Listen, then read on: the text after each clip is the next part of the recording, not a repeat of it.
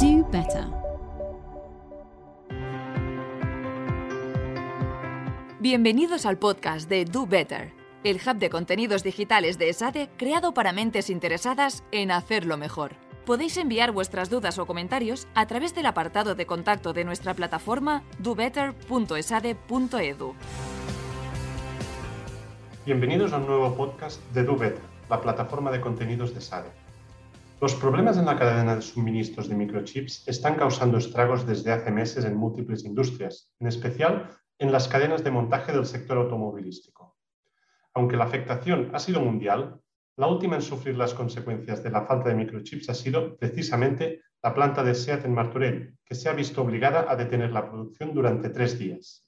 ¿Qué ha ocurrido en la industria de los semiconductores para llegar a esta situación?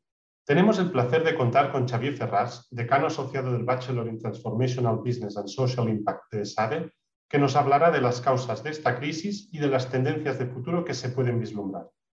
¿Cómo ha afectado la pandemia a la digitalización y qué efecto ha tenido en los semiconductores? Pues eh, básicamente el mundo se ha hiperdigitalizado durante esta pandemia. Eh, yo diría que ha sido como una máquina del tiempo. Eh, no estamos en 2021 a efectos de digitalización, estaríamos en 2031.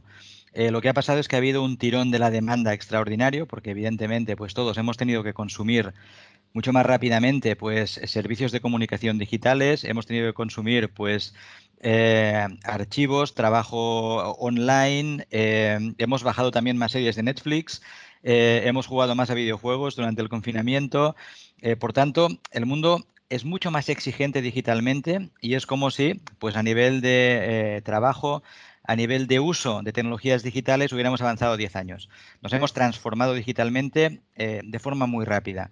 Yo digo que realmente es una máquina del tiempo que está oscilando entre 2031 a efectos de tecnología digital y 1945 a nivel de geoestrategia, porque la resultante de la eh, pandemia también ha sido pues un mundo fragmentado, un mundo donde emerge una China con mucha mucha más fuerza y donde Estados Unidos responde para no perder el liderazgo. Eh, todo ello a caballo de tecnologías digitales exponenciales, estratégicas, de crecimiento acelerado, como por ejemplo los semiconductores. Los semiconductores son algo así como piezas constituyentes, bloques constituyentes de lo que sería la eh, economía digital y evidentemente son absolutamente fundamentales para sostener prácticamente cualquier sector económico hoy. Sectores intensivos en datos, intensivos en proceso de esos, datos. Eh, por tanto, la cadena de valor de semiconductores ha sido una de las primeras que se ha estirado, que ha sufrido esta transformación y que por tanto ha tenido que reconfigurarse. ¿Y cuáles son los principales actores en este sector de los semiconductores? Pues básicamente, a nivel geográfico tenemos eh, un continente asiático que es un vergel de fábricas de semiconductores.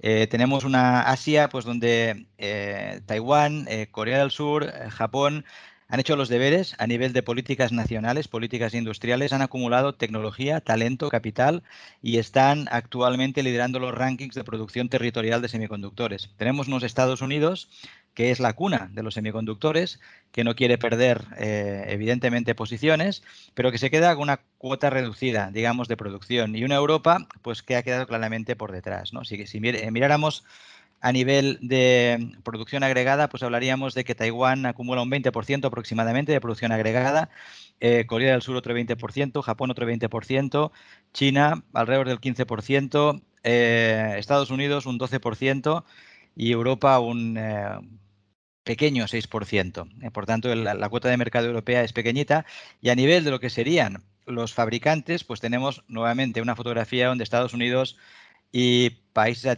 asiáticos están liderando los rankings. Tenemos Samsung Electronics, tenemos Intel, Taiwan Semiconductores, eh, Micron, que es americano, Qualcomm, que es americano, Broadcom, que es americano, Toshiba, que es japonés, Texas Instrument, que es americano. Es decir, en las 10 primeras posiciones de los grandes fabricantes de semiconductores, pues no encontraríamos ninguna empresa europea.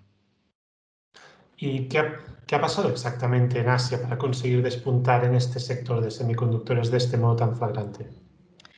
Pues básicamente, eh, Asia está siguiendo un modelo de desarrollo que yo diría que es un modelo único, ha sido muy, muy estudiado, que es un modelo caracterizado eh, por el lema, digamos, o por la frase From Business to Science, eh, de la industria a la ciencia.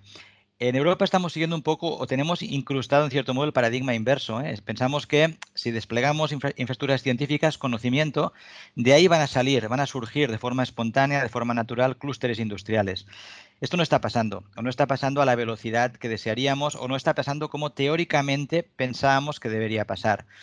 En Asia, si miramos en general en el conjunto de sectores de alta tecnología, pues, eh, y, en el conjunto de países, siguiendo un poco la pauta de Japón después de la Segunda Guerra Mundial, que era un país devastado, pues empezamos, empezamos activando un conjunto de actividades que serían de manufactura básica. ¿eh? Esto pasó en Japón, pasó en Corea del Sur, pasó en Taiwán, está pasando en China.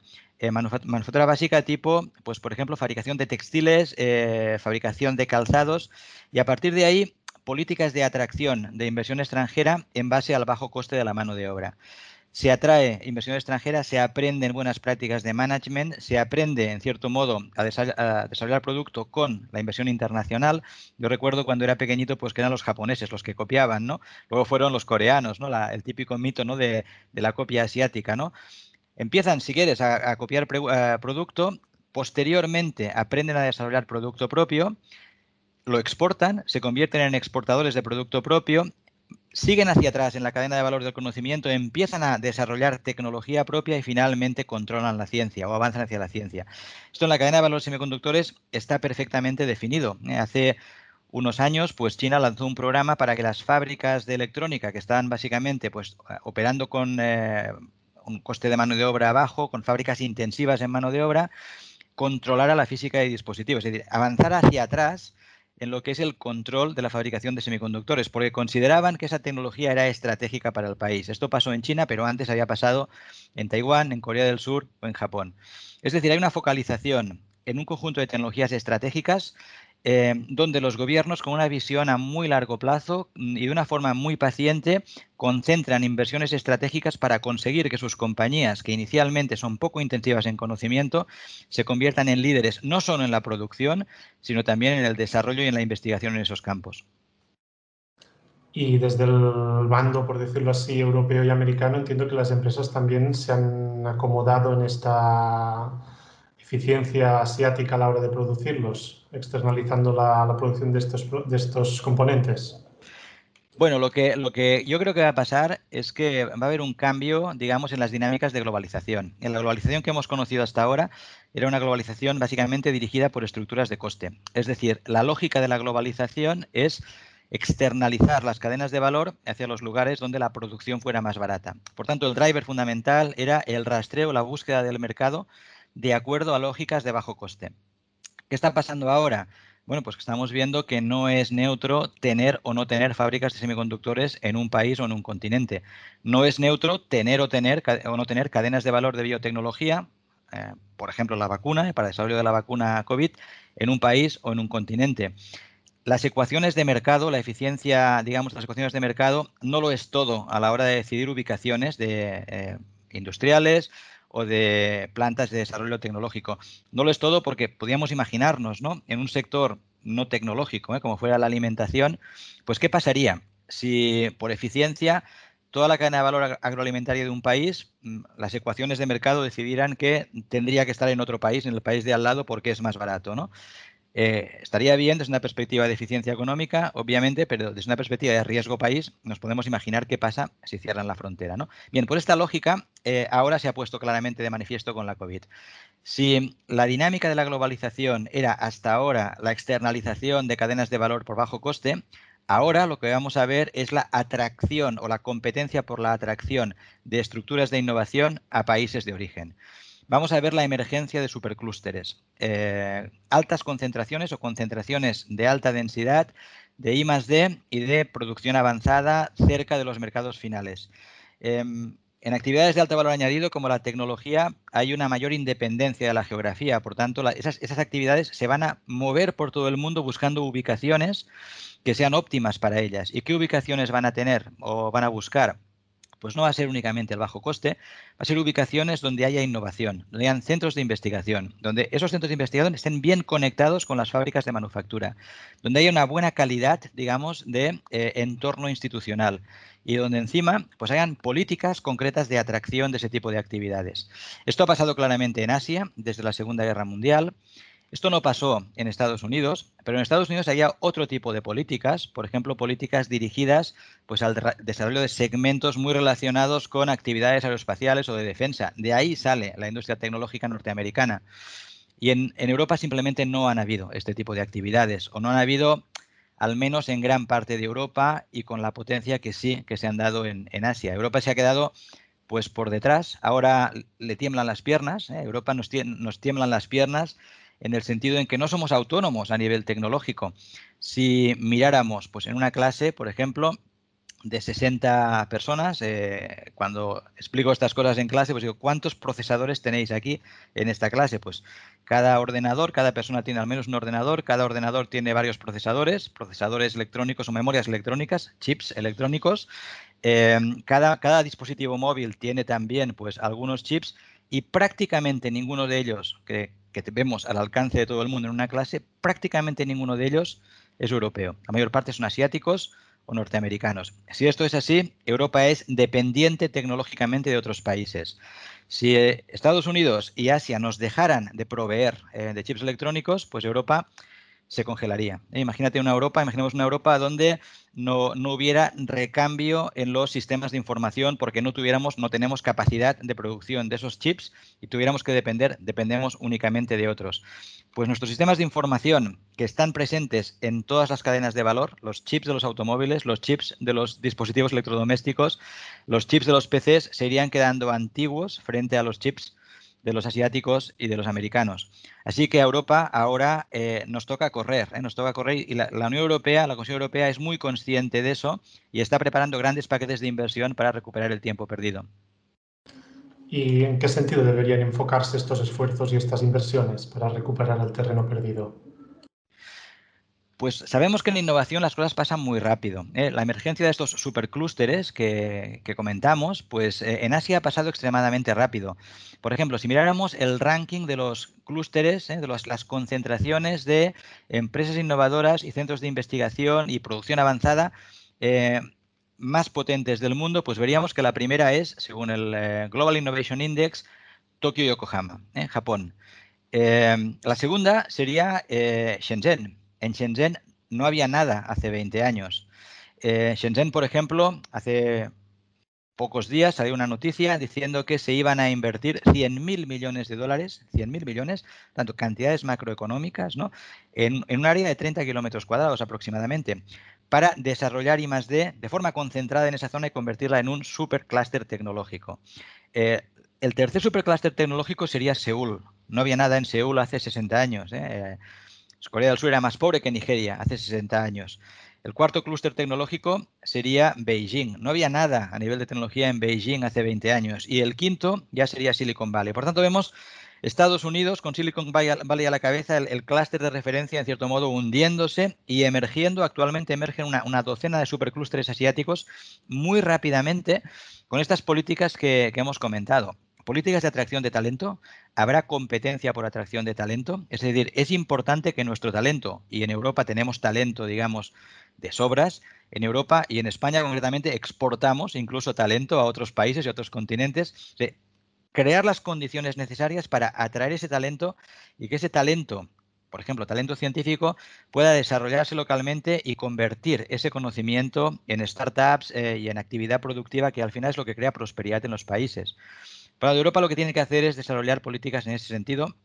El plan de reconstrucción europea es eh, un intento de que todo el continente actúe de una forma integrada y que estas cadenas de valor eh, de alta tecnología pues no estén solo en, en, Europa, están, pero están, por ejemplo, en el sur de Alemania, en los países nórdicos, que son países todavía de gran calidad innovadora, que no estén solo ahí, sino que estén en todo el continente, especialmente en el sur de Europa. Eh, atracción de talento, concentración de talento, cubrir lo que llamamos el fallo de mercado, que es básicamente eh, aquel, aquel, conjunto de acciones por, por, los cuales una empresa tiende a invertir por debajo de lo que es social y económicamente óptimo en I+.D.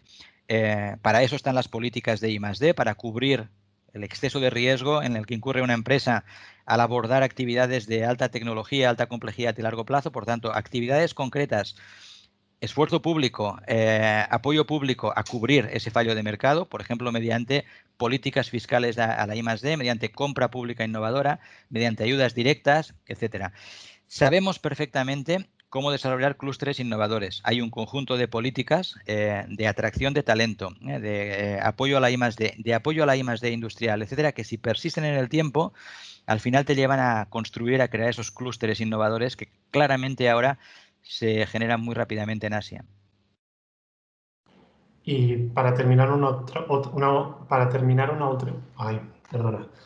Ya para terminar una última una, ya para terminar una última pregunta más enfocada al corto plazo. ¿Se va a recuperar rápidamente el suministro de microchips? No se, va, no se va a recuperar rápidamente porque lo que ha pasado es que la demanda se ha estirado claramente de forma muy rápida. Como he dicho antes, pues ha habido un hiperconsumo de dispositivos digitales. Todos hemos actualizado o hemos intentado actualizar nuestros PCs, hemos actualizado, hemos intentado actualizar nuestros canales de comunicación, exigimos más videoconferencias, más tráfico de datos, eh, bajamos más series por Netflix, vemos más, documentales en YouTube, em, jugamos más a videojuegos. La sociedad ahora requiere mucha más digitalización. Eso significa pues que hay mucha más demanda de fabricación de microchips. El problema es que instalar actividades de fabricación, plantas de fabricación de chips es algo extremadamente largo y extremadamente complejo. Una planta de fabricación de chips eh, podría asemejarse a una central nuclear, para entendernos. Eh, serían pues grandes, eh, grandes plantas, grandes espacios de manufactura eh, muy costosos, podríamos hablar de 20.000 millones de, dólares para instalar pues, una fábrica moderna de semiconductores.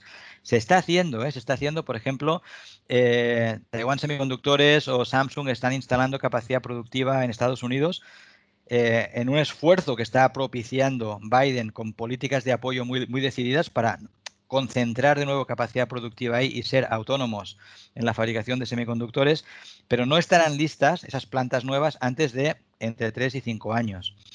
Taiwan Semiconductores, eh, una de las empresas líderes, actualmente eh, esta empresa concentraría alrededor del 20-25% de la producción mundial de chips a medida para otros como Apple, por ejemplo.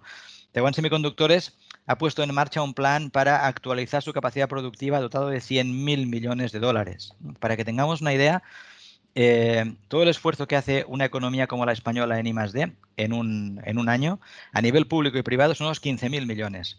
Eh, Taiwan Semiconductores, va, una sola compañía, va a lanzar un programa de actualización de su capacidad productiva por valor de 100.000 millones. Pero nuevamente, instalar una fábrica de producción de semiconductores pues es como, es como montar una central nuclear o como eh, montar un portaaviones. Es algo extremadamente complejo que requiere una precisión tecnológica muy elevada, una, mano de obra muy cualificada, muy entrenada y que no surge de la noche al día. Eh, pensemos que al final un, chip en el fondo no es más que arena de playa. ¿Eh? al final los semiconductores, el silicio, el famoso valle del silicio, la materia prima de los semiconductores es silicio que es arena de playa, no es más que un material muy abundante en la corteza terrestre. Pero ese material tiene que tratarse, tiene que, lo que se llama técnicamente doparse, eh, de átomos específicos de boro y de germanio, a unas precisiones donde la proporción de átomos de silicio versus la proporción de átomos de boro de germanio tienen que estar perfectamente calculadas para inducir las propiedades electrónicas eh, que son requeridas para este tipo de circuitos. Claro, trabajar estas precisiones, en refinar el silicio, trabajar estas precisiones y luego encima en una segunda fase, dibujar los circuitos a escala nanométrica, pues requiere procesos extremadamente complejos.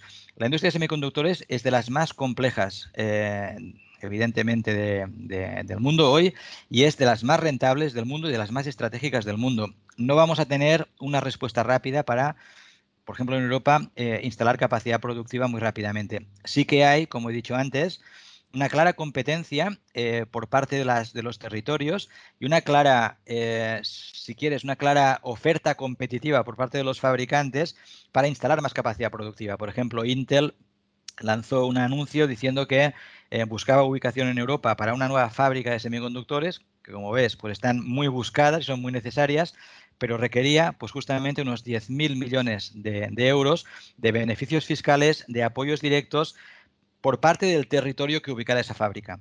De esto va a ir la nueva globalización, nos guste o no. ¿eh? Tener una fábrica como esta en nuestros territorios, pues al final significa empleo de muy alta calidad, gran estabilidad industrial, Em, y al final este tipo de, sectores, este tipo de clústeres, lo que generan, lo que van a generar son clases medias que al final van a sustentar democracias. Es un poco lo que hizo la industria del automóvil hace 100 años, pues este tipo de industrias de alta tecnología van a estabilizar países.